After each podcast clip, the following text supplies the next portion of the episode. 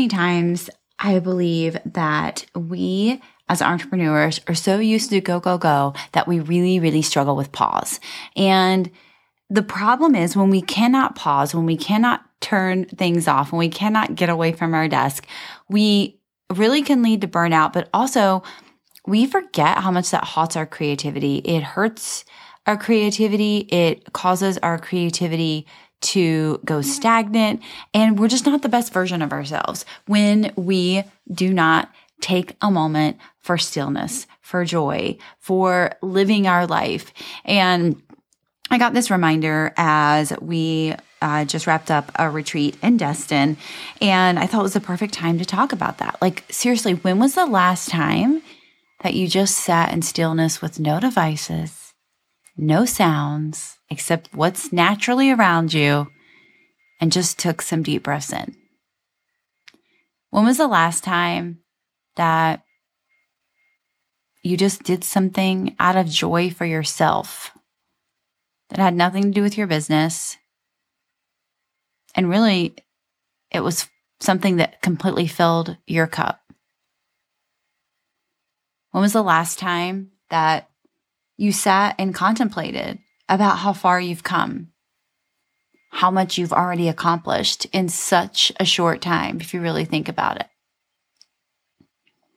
And when was the last time that you sat down and really thought about how grateful you are for what you do have and for the beauty of the world that you see around you?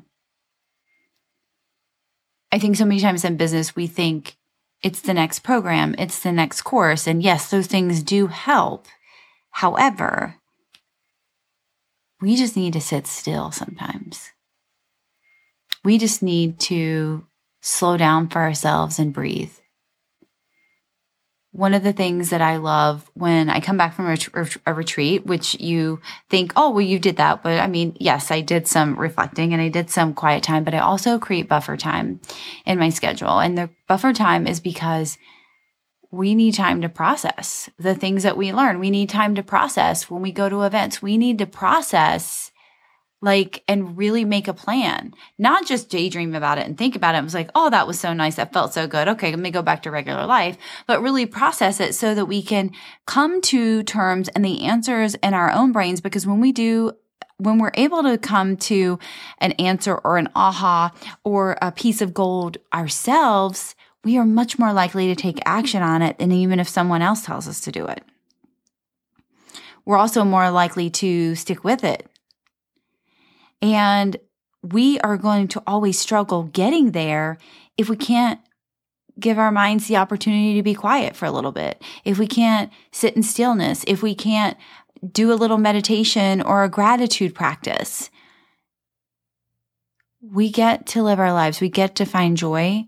We also get to sit still in the moment and be okay in the stillness and be okay in the quiet without constantly thinking that we have to be doing something to get a result. There is a time to do something. And yes, there are consistent actions that we should be doing, but there is also a time to sit in stillness. And I want you to ask yourself on today's Monday Minute, when is the last time you implemented that? When was the last time that you did that? And if it's been a while, or the answer is never, how can we start adding that in to our at least weekly routine to just take a few minutes, even if it's 2 minutes, even if it starts out at 1 minute, and you got to gradually work yourself up. Start somewhere, even if it's small, and build on that over and over and over.